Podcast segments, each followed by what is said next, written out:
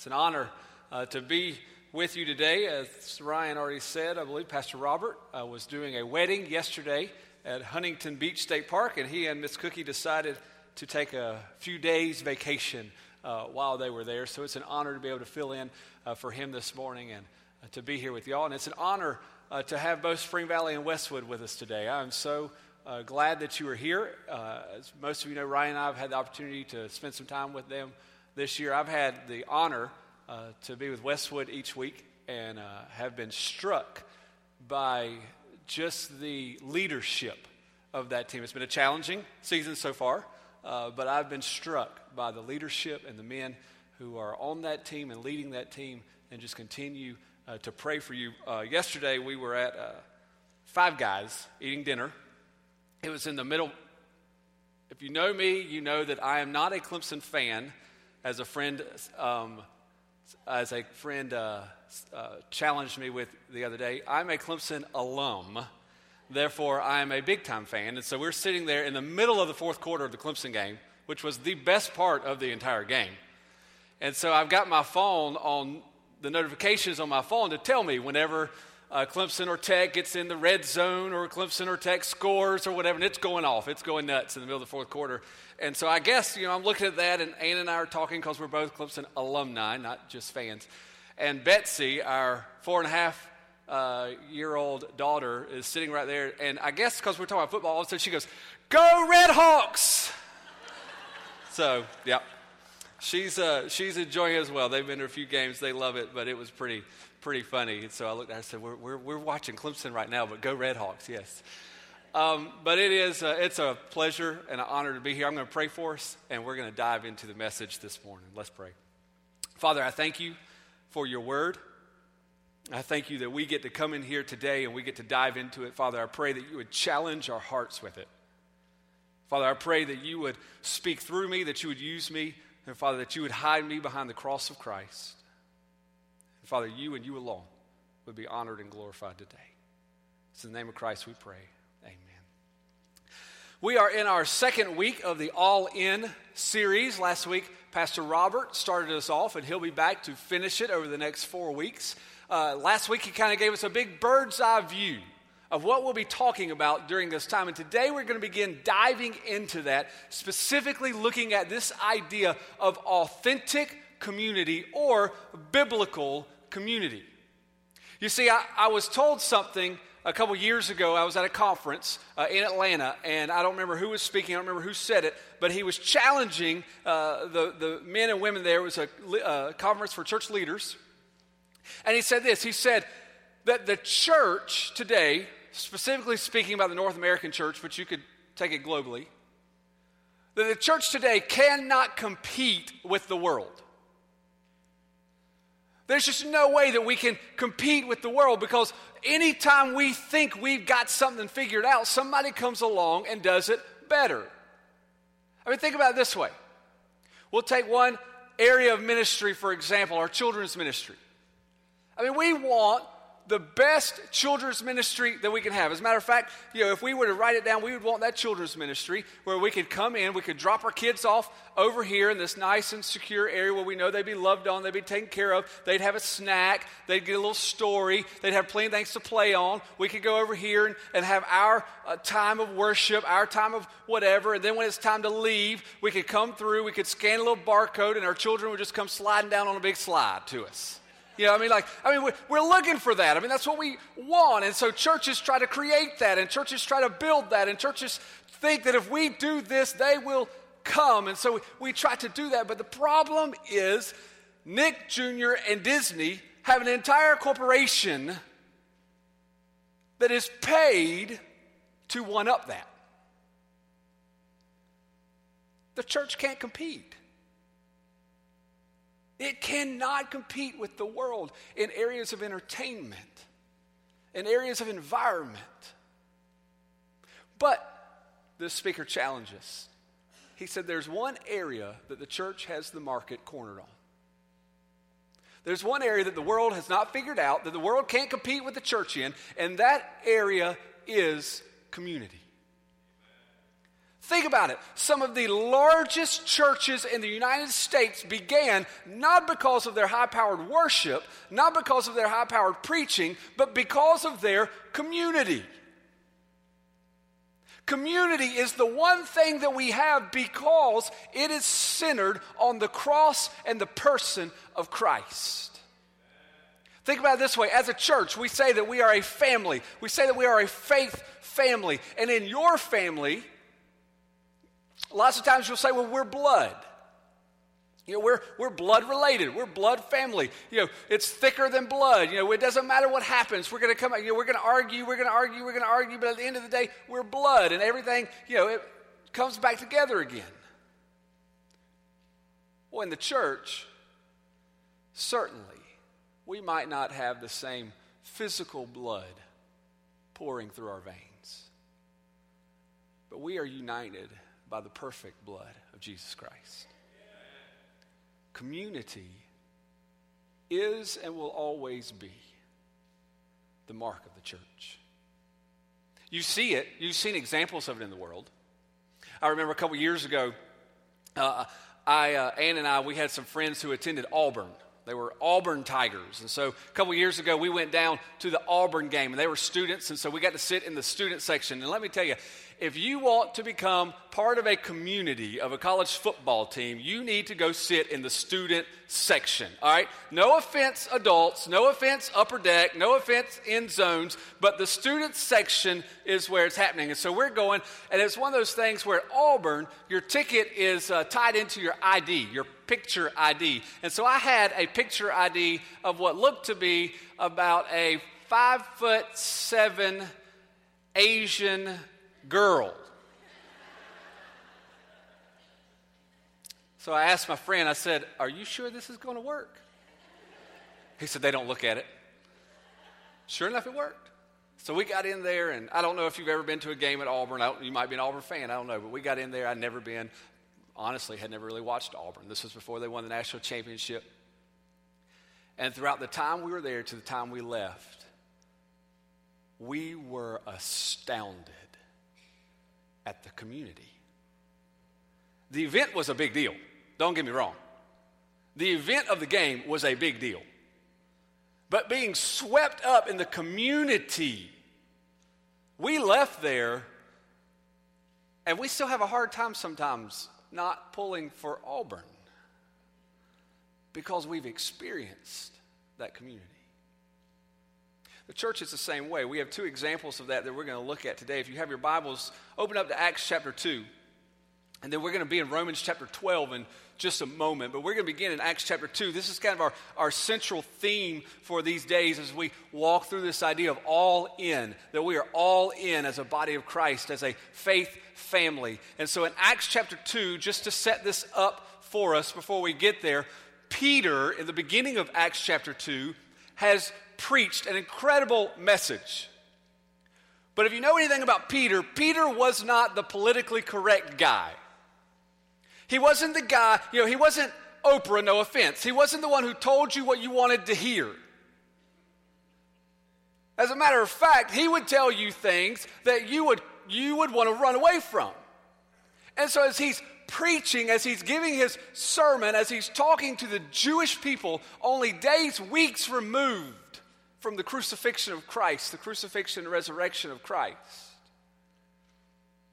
He begins to talk to them, he begins to teach them, and he sums it up in verse 36 of chapter 2 with this statement Let all the house of Israel, everyone, let all the house of Israel therefore know for certain that God has made him both, and that him being Christ, has made him both Lord and Christ, this Jesus whom you crucified.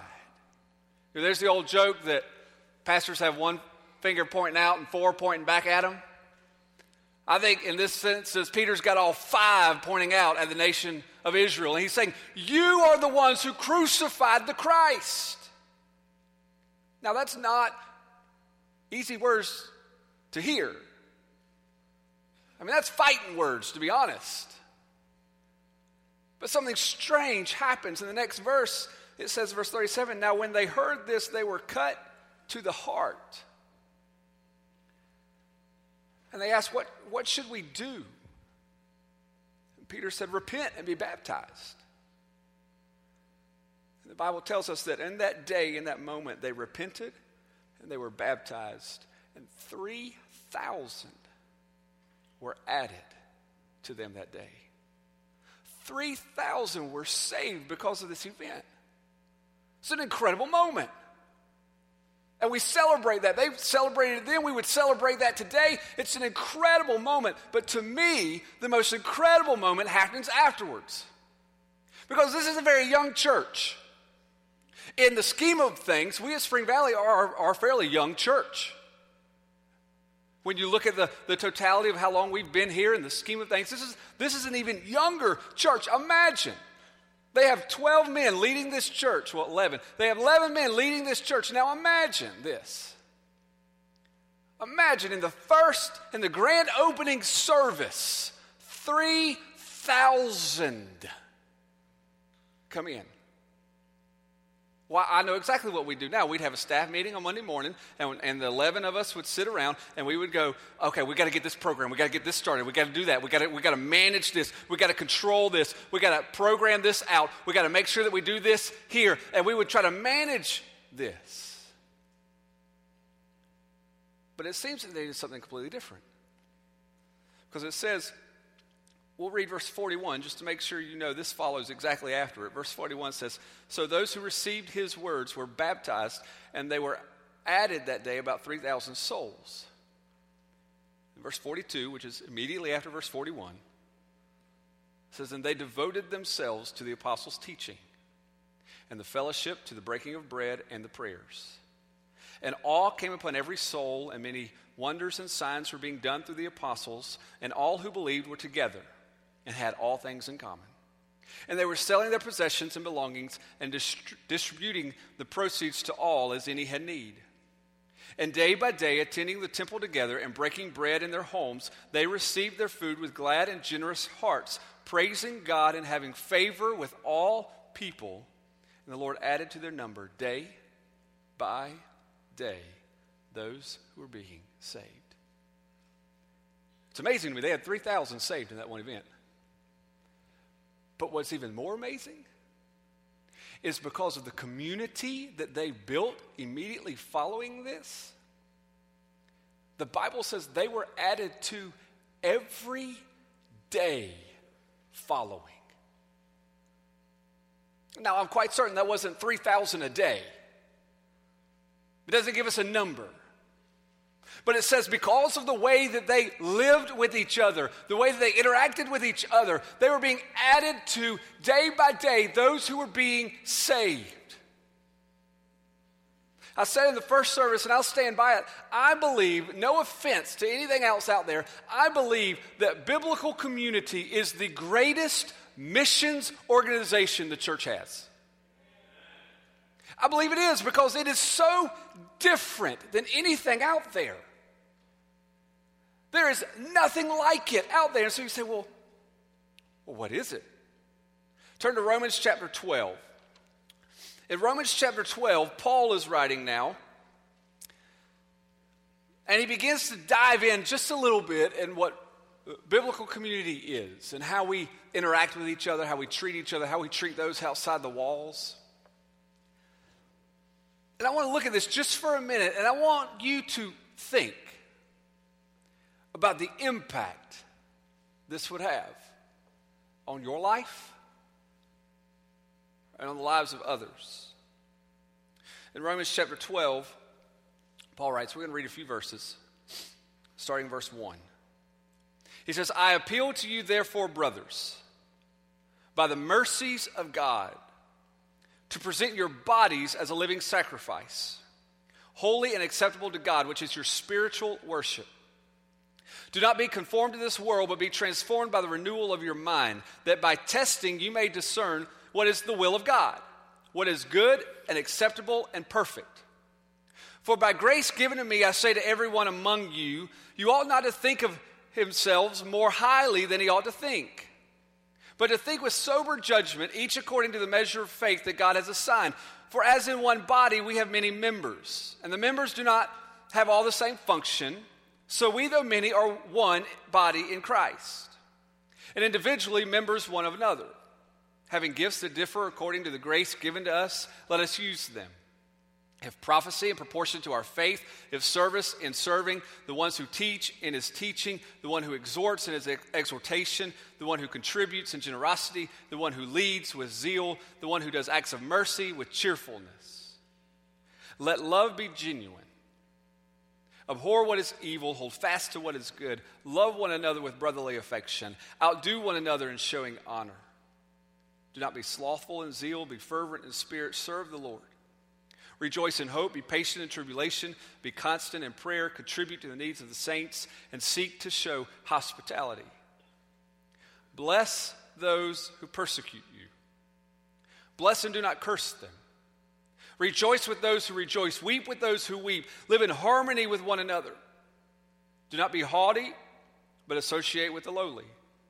Never be wise in your own sight. Repay no one evil for evil, but give thought to what is to do what is honorable in the sight of all. If possible, so far as it depends on you, live peaceably with all. We'll stop there. We could keep reading, but for our time this morning, an incredible picture of community that is absolutely impossible apart from the worship of Christ. You see, I know we're all smart people in the room today, but I just want to make sure we're all on the same page. Make sure that we all get what's happening here. Romans chapter 12 follows Romans chapter 11, correct? I mean, can we agree to that this morning? One thing we can't agree on? Chapter 11 follows 10, 10 follows 9, 9 follows 8. And when you read the Bible and you begin to see a picture of what's happening in the narrative of the Bible, lots of times it begins to explain a little bit of what's happening here. And the first 11 chapters of the book of Romans, Paul goes to great length to explain the gospel of Christ, to call us to worship if you have a pen, you might want to write this down. Uh, I'm just going to go through it real quick, and if you miss it, you can come back. We had some MediaShout issues, so it's not up there. Sorry about that. In chapters 1 through 3 of the book of Romans, Paul goes at great length to talk about the wrath of God set against sinners. Uh, and you know the verse, the climactic verse in chapter 3 uh, of, uh, of Romans chapter 3, verse 23, where it says, For all have sinned and fall short of the glory of God. The first three chapters, Paul goes to great length to explain how we are set apart from God, apart from Christ. That we are sinners, and our punishment, our penalty for that is death. In chapters 4 and 5, Paul goes to great length to talk about how we receive Christ through faith that our punishment of sin is death, but we receive Christ through faith. In chapter 6, he talks about that then we become dead to sin and alive in God through Christ. That once we accept Jesus in faith, we become dead to sin and alive through Christ. But this is what happens in chapter 7. He knew it was going to happen. It happened to him, it's going to happen to us. He knew that even after that moment, we would struggle. In chapter 7, he talks about our struggle with sin as believers, as followers, as sons and daughters of God, that our struggle with sin, he talks about that. And then he brings us encouragement in chapter 8 and says it doesn't matter what's happening, there is no separation for those who are in Christ Jesus. There's none. You're going to struggle with sin, but it doesn't separate us because we have the blood of Jesus in us. And then in chapters 9 through 11, he talks about how God pursued us by his grace and is continuing to pursue us by his grace. And at the end of chapter 11, we get the doxology statement, the glory statement from Paul, that is one of the most beautiful statements ever written in the Bible. And as a church, were you hearing all of this for the first time? Because that's what would be happening. Somebody would be reading the letter, the book of Romans to you in its entirety. And as you were reading this, as you got to the end of chapter 11, there would probably be a standing ovation. I mean, probably. If not, they were asleep or something. Because that's how incredible what Paul is talking about is. He's talking about the journey of our salvation. And then he gets to this point in chapter 12 where he says, There for, I appeal to you, brothers, because of Christ, because of what he's done for you, I appeal to you to live in such a way with each other.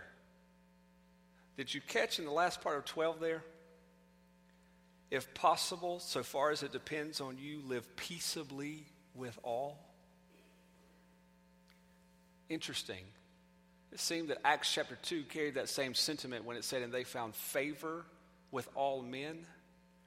That there's something about the community of Christ that instead of being alienating to a world, is inviting to what the Bible calls a crooked and depraved generation. I want to hone in on one verse for just a minute. And then with a challenge afterwards. Verse 10 of chapter 12, it says this Love one another with brotherly affection, outdo one another in showing honor. Now, I want you to picture this in the early church. A lot of different things going on political things going on, cultural things going on. You've got, soon after this, you're going to have the, the, the perceived fighting of Peter and Paul. You know, are the Gentiles in? Are the Gentiles out? And you're going to have all this stuff happening soon after the early church is planted. But yet, Paul here seems to resonate with this idea. One of these ideas that as a body of believers, we are to outdo one another in showing honor. Now, that's not a competition. You know, it's not like a checklist. Well, how, how, many did you get this week? Well, how many did you do? Well, you know, I outdid him. Do you see what he did? It's not a competition. But it's this idea that as a community of believers, we should be those who are outdoing one another in honor. Now, let me ask you this when is the last time you saw anyone honor anyone? I mean, think about our times. Think about, I mean, we're in election year, we're in the middle of college football season, all the different things going on, things at work, things at school. When is the last time you saw anyone honor anyone? How about here in the church? When's the last time you saw someone honoring someone, encouraging someone, loving someone, putting someone ahead of themselves?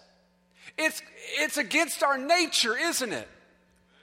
I mean, when somebody does something against us or to us, the first thing in our nature, particularly in the younger generation, and what's interesting is you know the fastest growing demographic on Facebook?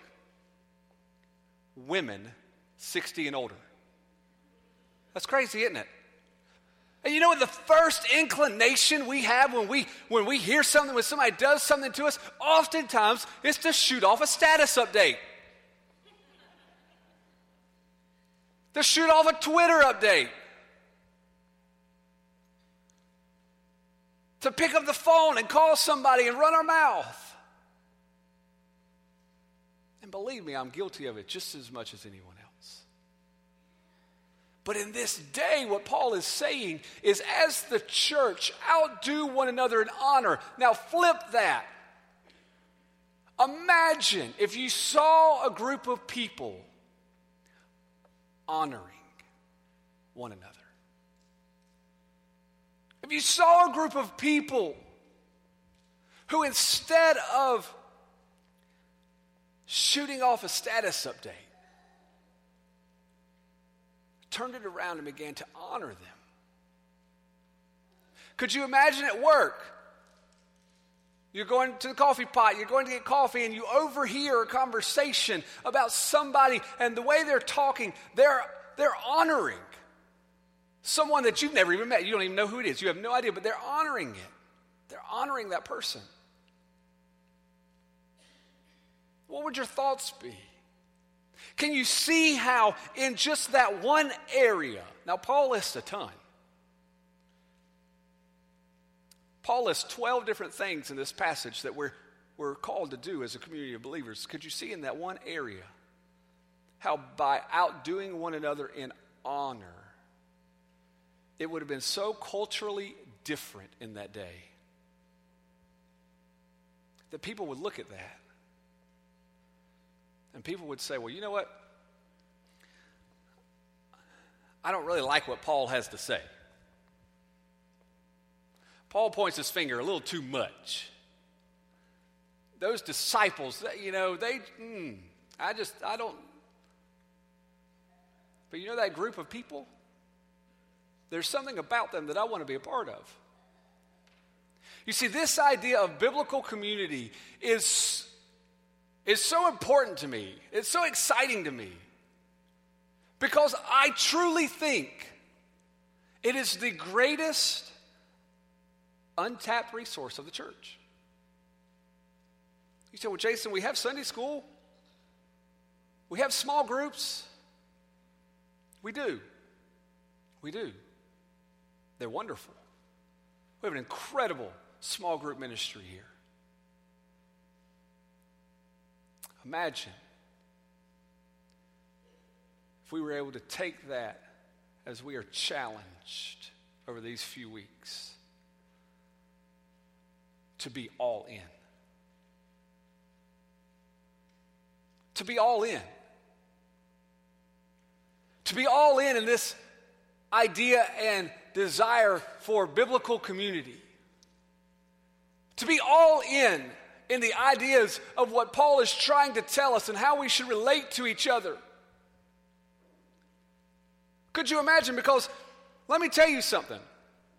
The North American church, right now, in the state of, of affairs,